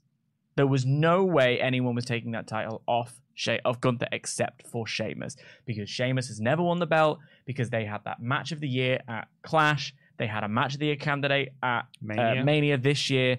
Sheamus is the guy, but they're on different brands. We'll get there someday. And now we feel like it has to be Chad Gable. Gunther is an equal opportunity star maker. He makes himself a star and manages to bring his opponents to his level, the ones especially who have it. He's a perfect wrestler. He's a perfect wrestler, and I think everyone needs to give him his his, his praise and flowers. The, Yeah. the the talk about when the title come off him, we had it in the office recently. Keep it on him. My my pitch for you is that we, it stays on there until uh, the end of the year. Chad Gable, it, perhaps Ciampa is the next competitor. Ciampa can have a go. Gable doesn't have to go away completely, but I would, I personally, now that we have a crying child in the scene, would like to see Gable win the belt at Christmas. Uh, you have a lovely Christmas moment, maybe a New Year's moment of he's won the belt, whatever. That frees Gunther up for a little bit of time because Gunther wins the Royal Rumble for me. My fantasy booking Royal Rumble is uh, Gunther at number one, Cody. Oh, sorry, Cody Rhodes at number one, Gunther at number thirty. A, re- a reverse of last year. The final three are uh, Gunther, Cody, and Intercontinental Champion Chad Gable. Um, and it's just this great little three-way match at the end, and then Gunther wins it. That's what I've got. But yeah. So the I, I- mentioned this in the editor review, but when Chad Gable faced Gunther last week, I don't think there was many of us. We said, you know, we talked about this podcast. I don't think there were many of us that thought that Chad was going to win because the record. Like Yes. that, that was that was a match that was done so that Gunther could officially set the record of the longest reigning Intercontinental Champion ever. it was pushed back specifically for that purpose. Exactly. It's pushed back for this, so we just have that match. But no one went into that match thinking Chad Gable's going to win. Sure. you've got that little bit of Michael Cole magic in there. It's like, well, there's always a chance. Like, yeah, with Sami Zayn in the Elimination Chamber. Or we had it in um, the the Usos and the New Day. There was a little part of me that was like, are they going to manage that? Yeah. Like, you know what I mean? It's like it's it's fun to pop that little question mark in there. But I think I would say 99% of us were pretty nailed on. Gunther is winning here because Gunther's going to set the record. Let's let's get the honky tonk man out of the record books. It was a fun joke for a while, but it's been too long. That's now no longer a factor. That is Deborah in the build to WrestleMania X7. Bam non-factor. yeah. Because the record's set. So Mhm. the next time these two face each other, I genuinely believe that Chad could win. So when those near falls are happening, I genuinely think Chad might win. And the same thing happened with Sheamus. Yeah. Like I thought Sheamus was nailed on to win the belt last year. I thought he might win the belt at Mania as well. And I actually, I mean, although I predicted that, that Gunther was going to win because I was like, they're going to break the record. I was like, there's every chance that Sheamus could win though, and like the, the record actually doesn't mean a dolt, uh, doesn't mean a jot. Now the record's done. Mm. So when you do Gunther versus Gable, probably at Payback, uh, Fastlane rather, there's always that chance. Yeah. that I, Chad I genuinely think here. hold it back. But I think yeah, because Gunther's so great at this Mm. that I'm like, keep the belt on him. Just Yeah. because the record's broken, like, doesn't mean you have to take the belt off him now. I mean, they did it with Asuka at Night of Champions. It was like, and that was the reason I ended up picking her. And my predictions was that um, Bianca's reign had ended, so there was no reason to keep it on her. So her reign had broken the record. Um, in this case, I do think keep it on him for a while and, and, and feed him other people before you feed. And then if you want, you've got Sheamus in line for Gable's first defense. If you want to give the belt to Gable, Yeah. Um, so yeah, it's just incredible. I would like an apology from all those people that called me out when I had we had Walter as our number one wrestler of the year in 2019, uh, and people were like, "You guys are mad because he's not that impressive." I'd like an apology from every single one of those people. in writing. Uh, but it was awesome, awesome, awesome, awesome. Uh, so the other thing to, to kind of mention there is Tommaso Ciampa. Oh yes. Can we all agree that the the DIY thing was just him doing a social media thing and a social media thing only? It wasn't actually a creative plan. Like I know they've been dropping hints and stuff on TV, like, but you know Gargano did that after the the draft. Well, do you And- remember? and um, then he said on TV once, "You've got to do it yourself." But then last week it was like, "Oh," or two weeks ago, I was like, "Oh, I guess he's just he's fine without Gargano. He doesn't need Gargano in his life because he's he's beating Bronson Reed anyway." last week you went to see Adam Pearce. and they said on this show what he was told by Adam Pearce is that he's got to seize his opportunities. So he's now going into this program with Gunther seemingly to seize his opportunities. That's not a, a, a continuation of the DIY thing. Can I put my tinfoil hat on for a second? Please go for it. Guess who's back? Uh, Nia Jax. that's, that's that's the title of this episode. No, the other other bag. Oh. Not Raquel's back. Oh, yeah. Vince's back. Uh, he's he's back from his back. Um, and there was the whole idea that there was going to be a whole segment, and then and then Vince put the kibosh on it, and now Vince is back again. Maybe the DIY thing is canned again, but I, I don't, I don't know. Gargano's been cleared. Like, he was at the India show. Yeah. Gargano being squashed by a moss. And apparently that's just all Gargano is now. Gargano is just someone who is at home. He then gets called up by WWE to be like, Are you busy this weekend? Can you just come to this house show so Moss can beat you in three minutes? He's got a kid. He's making money, I guess, but like, uh, it, it feels like a waste if you Johnny Gargano. Isn't it just? So- We want to talk about like, bringing someone back that felt hot in November and doing sweet FA with them. Mm. Crivens. And, and because of that, where's Dexter Lumis? Like, what are Candice and Indi doing? Uh, uh, it, it what feels to the way? it feels like a waste of breath to even keep discussing. it. Maybe. I feel just because it clearly is not happening. So, the last thing to talk about here was I thought so good it should have been an in ring segment. Ooh, I think this should have been a seven minute in ring segment as opposed to a 90 second backstage segment. So if it was a contract signing for Tiffany Stratton and Becky Lynch for their NXT championship match, uh, women's championship match that's happening tonight. I thought Becky was so great in this segment. I thought Tiffany was awesome in this segment. Mm. And I was like, if you want to try and like highlight NXT and try and get people to watch this, because that's what they've been doing. This whole main roster integration is, you know, the thing we've been asking them to do for the past eight years. They're finally now doing it. Is to make people who are watching Raw also tune in to watch uh, NXT the following night. Do this as an in-ring segment. Give Tiffany Stratton this huge rocket onto to her to be like, look how cool and great she is. Look how awesome she looks with this belt. How great she delivers these promos. She looks like a star. And she's in the ring holding her own against Becky Lynch. Don't you want to see that title match? Mm. I thought this would have been an awesome little in-ring segment. Great- I mean, it was great as a 90-second backstage segment. Don't get me wrong, but I thought it was so good. I'd, I'd have done this in ring. Uh, this might surprise you. I'm a fan of brevity. So um, when it Tell sex tape. when it comes to in-ring segments, for me, especially with some of the younger performers, there can be an element of like, I'll say a line and then look at the crowd. And then I'll come back and say it even bigger and then look at the crowd and then come back. And it loses its teeth for me.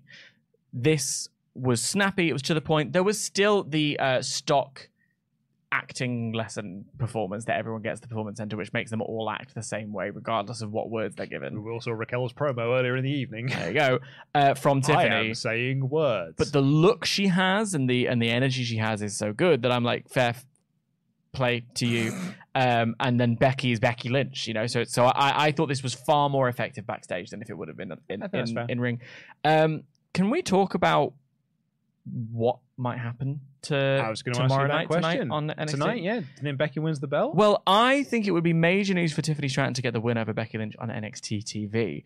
So I think we consider a Becky Lynch title run on NXT for a number of reasons. A nice little run for her after the Trish feud. You know, she had that, that Trish feud that, that went for a while and must have seems to have been a bit exhausting for her.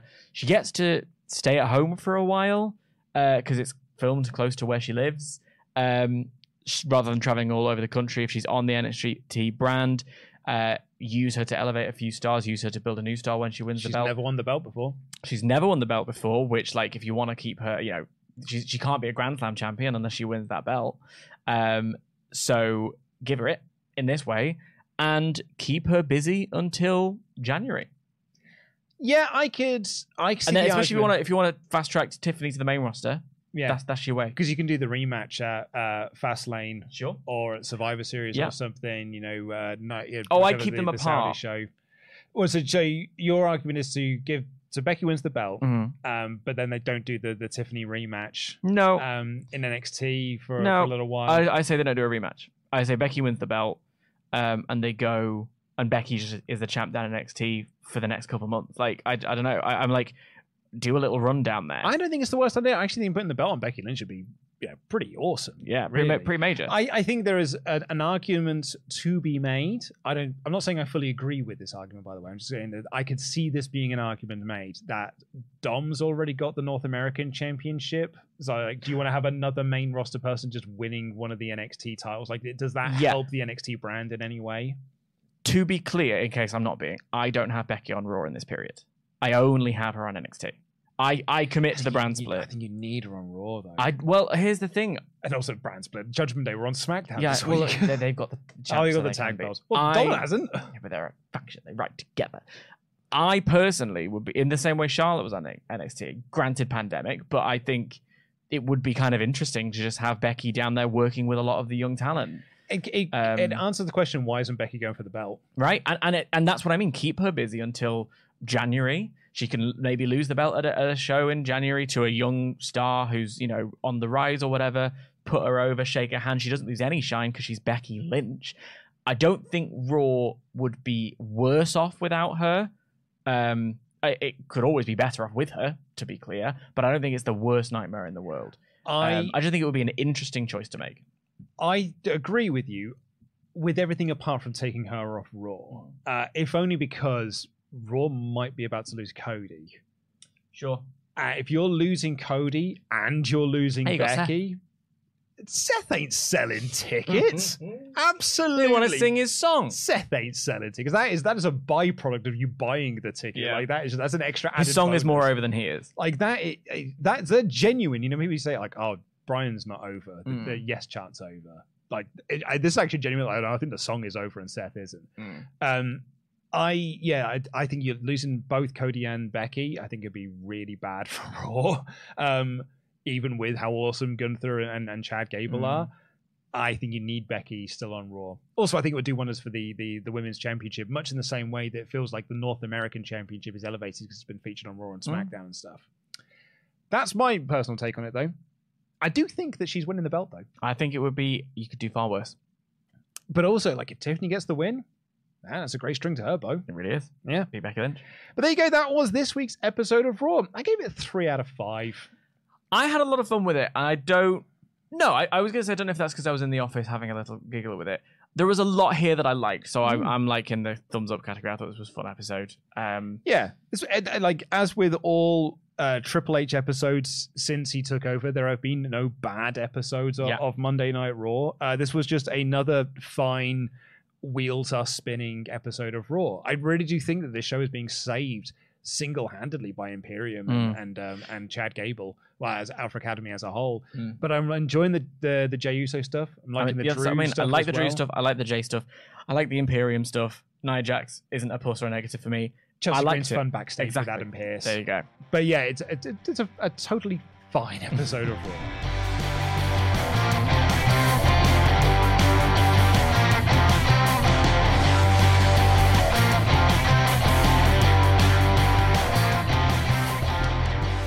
Thank you all so much for watching. We're going to shout out some of our awesome Patreons over at patreon.com forward slash WrestleTalk. Uh, tomorrow on WrestleTalk, it is behind the scenes with uh, Dan Later making his debut on the show, talking about your friend Mark Marks. Oh yeah, yeah, And how uh, Mark got involved with WrestleTalk. um, on the timeline. Uh, yeah, exactly. And you know, we would talk about our all-in weekends, Yeah. hanging out with Denise, and, and all that sort of stuff. So yeah, that's going to be uh, and some teasers of future projects that we've got coming up as well. So ooh, Bit of spice. bit of spice. So go and check that out over at Patreon tomorrow. Uh, next week will be After Dark, and then the week after that will be myself plus guest uh, reviewing ECW Barely Legal 1997, where spoilers Terry Funk wins the ECW title.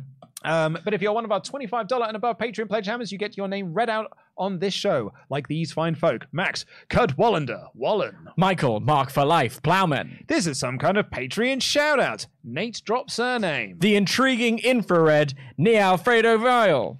Parking lot brawl champion, Parker King. Peter Fiber Brantois. Probably better than Kyle, Philip O'Reilly. The man who wears the gold, the man recognized by SWAF Nation International as the 24 7 champion, our legend. Raw Brands Ambassador, Redmond 2490. Reese Cook, what the rock is smelling, Mr. Moneybags, Rich Holt. and Burly Rob Burwell. That is your Hall of Fame class for the 12th of September 2023.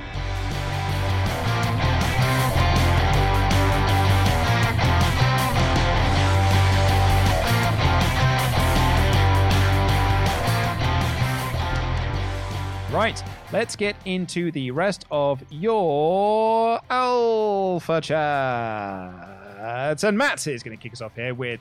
Uh, go on, bear with me on this one for, from Matt. There's a lot that Matt would like to get off, their, off their chest.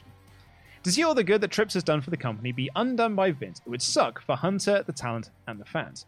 That's the worst case scenario. However, there is light at the end of the tunnel. SRS and Jimmy Van uh, were asked on The Hump, which is a show they do over on their Patreon, um, if there's any chance of Vince being removed from power. And they said there's a very high possibility that it happens because Vince is under federal investigation for four days uh, after they raided his house. He got spinal surgery, and the federal government uh, don't raid someone's house unless they are confident that the person they raided had committed a crime. They do press charges on VKM. He would likely either be removed from the company completely or voted out by Endeavor, or would be on def- indefinite leave. And if he was found guilty, he'd be removed from the position.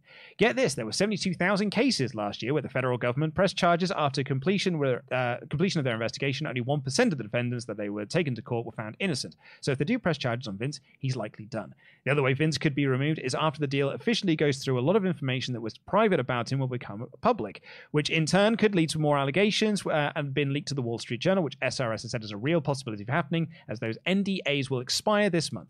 When Wall Street Journals came out last year, uh, he was advised by the board and legal teams to retire, and it was his call and his decision. This time it's not his call. Endeavor aren't going to want that bad publicity associated with the brand, and legally, in either of those two scenarios, would he be able uh, would be able to remove him from power? I'm rooting for one of those two things to happen. SRS put it best that Triple H's Raw is absolutely the right uh, Triple H is absolutely the best person to lead WWE right now. He took over the last year. He took over last year and made a cold product red hot and exciting for the first time in years. It was under his leadership that ratings went up and they were having record gates. Vince saw this and got jealous and forced his way back in. I hope things work out and Vince gets removed for good and Hunter can have full control and power. His vision for WWE is exciting. I want to see it realized. Just need to remove the 70 year old anchor, uh, 78 year old anchor that is holding this company back just to clarify as well, that even if he does get removed, Triple H still isn't in charge of the company. He's just there'll be no Vince there. Head of head yeah. of yeah. Still, he, will always, he'll always be head of creative. I think the I don't know. I, I, I, when people say something like "I'm not a insert uh, job here," like I'm not a lawyer, but or I'm not an expert on on like UK or whatever, but nothing after that but really matters. So I'm very aware of what I'm saying here, which is I'm not an expert on business, but I think there's something about the the stakeholders in the new TKO, there are more WWE than there are. I think it's an even split. Is it even even? Actually, Stevens? I think there's more on the Endeavor side than right. on the WWE side. And, if I remember so, correctly. Literally, my only knowledge of business is I watch Succession. So, like, I don't. I, I'm The Apprentice, so I can't really provide any insight on how they work. But it's one of those things where it's like we can speculate all we want, but we don't really know. We will never know. Like, so let's if, just if they there could be more Wall Street Journal articles because that is something that, that you know Sean has talked about on, on Fightful. Uh, you know, there could be more allegations that come out uh, against him, but there've been allegations against Vince. For, we mentioned earlier in the show, forty odd years. Mm. The, the mm. Rita Chatterton case is nothing new. Mm-hmm. Like that's always been against him. But even when the Wall Street Journal articles came out, it didn't hurt business. Like it didn't. Mm. So you, if you're Endeavor, you've got to look at the you know Matt's there being like, oh, they won't want the bad publicity. They probably wouldn't care the, this, it just depends on the strength of it and what traction that it gets might be what pushed them into uh, one direction or another. Yeah, and and and ultimately, it's Triple H's uh, in the creative role, and as you said earlier in the show, he's like doing a good, oh, absolutely, yeah, a good job. Got, got get, that's why he's still got that position, and it's measurable on on a, a number of things. So you know, yeah. We don't know. We'll have let's to. See. We'll have to wait and see. Let's see, how, uh, let's see how it plays out. Bayley Reichardt is. Uh, I really love how WWE is having Jey Uso earn trust and respect back. Feels like if he uh, if he turned face three years ago, people immediately would have forgiven him and acted like he did no wrong. Uh, that's the strength of characters like Kevin Owens. Yeah. And Drew, actually, in, in fairness. Uh, Kuzu here. say Jey had a couple of months head start over Jimmy in the character development. Now the latter has to play catch up. I think he had a couple of years, though. I think the thing is they were all a part of the story together. And Jey obviously was the first one to stand up to Roman. And then it's been three years worth. And then, especially over the last year or so, the Jey and Sami relationship has been far more front and center than the Jimmy and Sami relationship. Jimmy is a player in the game Jimmy Jimmy's like a, a, guest actor in a, in a TV show, whereas featured actor is what Jey Uso is to me. Yeah, I get that, but Jimmy was the first to turn. Right. Like Jimmy turned on Roman before Jey did. Yeah. So if you're going like surely from that you'd be like, oh, that's our launching point for Jey uh, for Jimmy then. Like like let's do some character work for Jimmy. You know, the the, the argument that Kuzu was making there was like, well, Jey had a you know a head start over over Jimmy. It's like, well, why don't you use you've had time to, to give Jimmy some character work, but the work you've given Jimmy is just like, oh, he's back in the bloodline now. Yeah, everyone's back in the bloodline. Oh, I, I mean, even way further back than even those things. I'm talking like the people are invested in Jey because they were invested in Sami.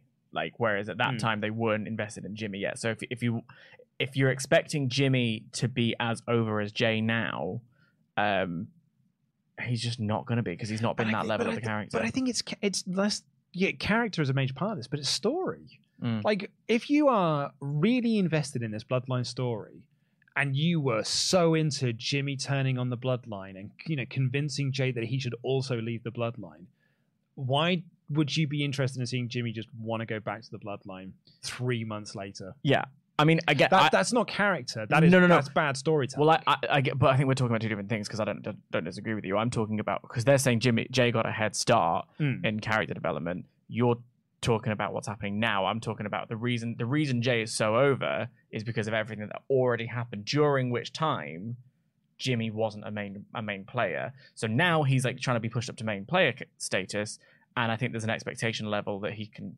And, and and the expectation that he can be there when he hasn't had that development, and then they're giving him the bad stuff, it's not working because he's not on. If they gave Jey that bad stuff, it probably wouldn't work as well either. yeah, But it would take longer for it to feel as dry as Jimmy feels now. but yeah, Whereas yeah, Jimmy hasn't been part of it. you sort of just look at that. I was like, well, why weren't you doing stuff with Jimmy then? Like, No, why, yeah. why didn't you do yeah, any character development? I agree. with agree. Jimmy? I do agree. Um, her business too here says maybe I'm from an era where character mattered more than in-ring work, but I think Chelsea Green would be hilarious as a champion in the future. The vignette possibilities are endless. Her work is good.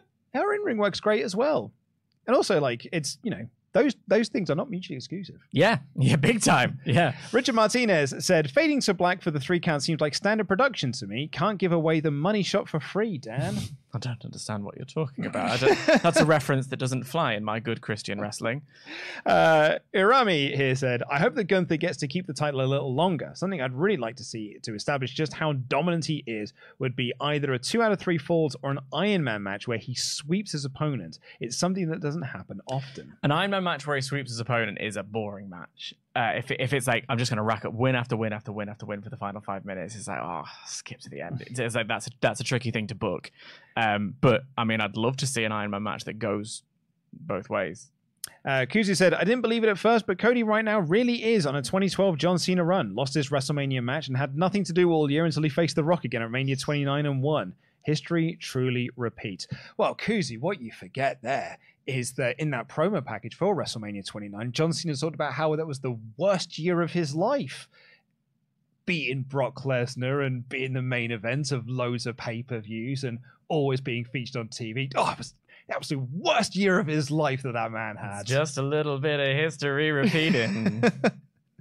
Uh, and shout out to Reggie Marshall for becoming a member. And I think that, was might be. unison. That was very good. I think that might be it. That's us. Well, thank you all so much for watching. Back on Thursday with the AEW Dynamite review, the finals of the uh, the Grand Slam tournament. It's Roddy versus Joe, which I'm very very excited Mm. about, and a fatal four way for the Afterthought Women's Division.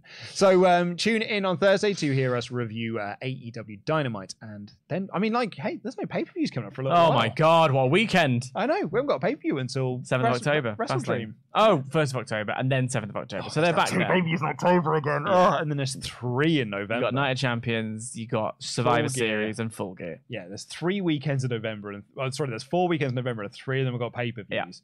Uh, and then, but there's none in December Oh, great. yet. Yeah, there's still time. There's still They time. love it. So thank you all so much for joining us. However, we are going to end this poll and see what you thought of, excuse me, this episode of Monday Night Raw. And what did you think of it? You thought that this was a mid show by the looks of this. Oh. Thumbs down 12%, thumbs up 36, mid 51. Oh, that's a lot harsher than I expected. It's, po- it's pointing slightly upwards, but It's it is, like, you're yeah. right. Like that is feels more firmly in the middle Yeah, than it has done in, in previous weeks. I think I don't want to say the bloom is coming off the rose. I think the honeymoon period for, for Triple H booking has, has been over for, for quite some time now. Mm. But I think the bloom is coming off the rose on Raw in particular because I think the last since SummerSlam, it being the same show every single week, Yeah. then them doing a pay per view, and then them doing mo- mostly the same feuds again Mm. has left people being like, oh, maybe this isn't a good show. Yeah, interesting. That's or, a good or, thought. it is, or it is a mid show, I should say. 'cause it's, Yeah. it's not a. It is a good show. It's just it's a mid show. A mid show. Anyway, we'll be back on Thursday with another episode of the WrestleTalk podcast. I've been Luke Owen, DAD. That has been the Professor Dan Layton, the truth Dan Layton. Please do press the subscribe button if you're first time here and you made it this far. Give us a thumbs up, and if you're watching this on demand, leave a comment down below. See you soon, guys. Jam that jam.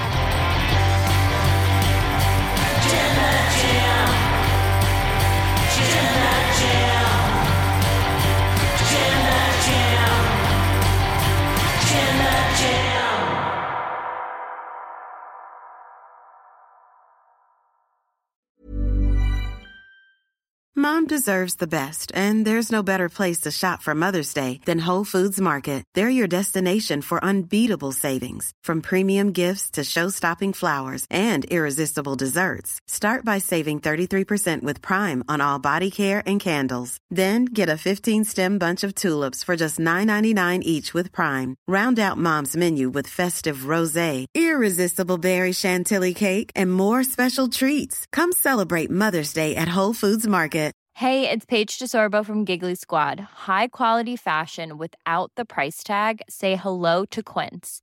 I'm snagging high-end essentials like cozy cashmere sweaters, sleek leather jackets, fine jewelry, and so much more. With Quince being 50 to 80% less than similar brands.